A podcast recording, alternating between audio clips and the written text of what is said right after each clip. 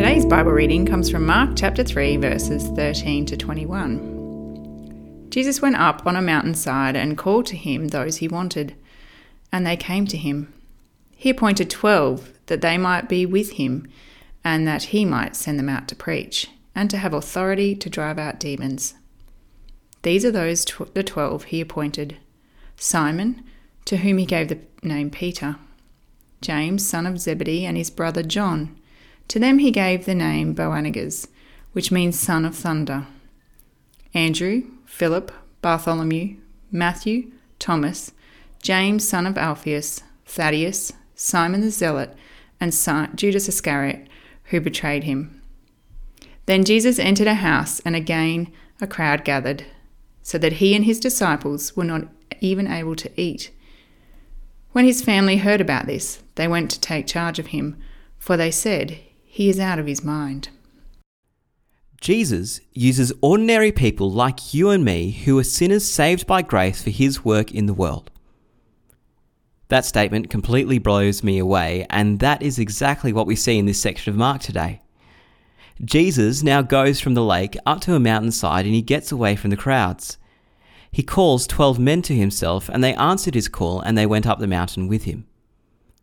These people were called in order to firstly be with Jesus, and secondly to be sent out to preach. They were to accompany Jesus, learn from him, shape their lives to be like him, and also help him in his travels and preach. The good news of Jesus is just that it's good news. The region needed to hear it, the world needs to hear it. We need to hear it. The full extent of their mission won't be completely revealed until Pentecost, but for now, they are given the authority to preach and to cast out demons. They'll declare that the kingdom has drawn near and show it by driving out what is evil. But who exactly are these men that Jesus appoints? Well, we already know that Peter, Andrew, James, and John were fishermen, uh, but we aren't told the background or credentials of the rest of these people. So they are essentially a bunch of nobodies. They are a bunch of ordinary and imperfect humans, and they are trusted with this amazing task. I said it before, and I'll say it again. Jesus uses ordinary people like you and me who are sinners saved by grace for his work in the world. There's no such thing as not being qualified enough to be a disciple of Jesus.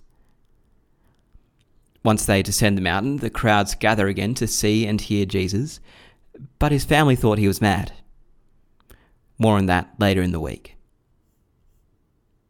Lord God, thank you that you use ordinary people like us for your mission.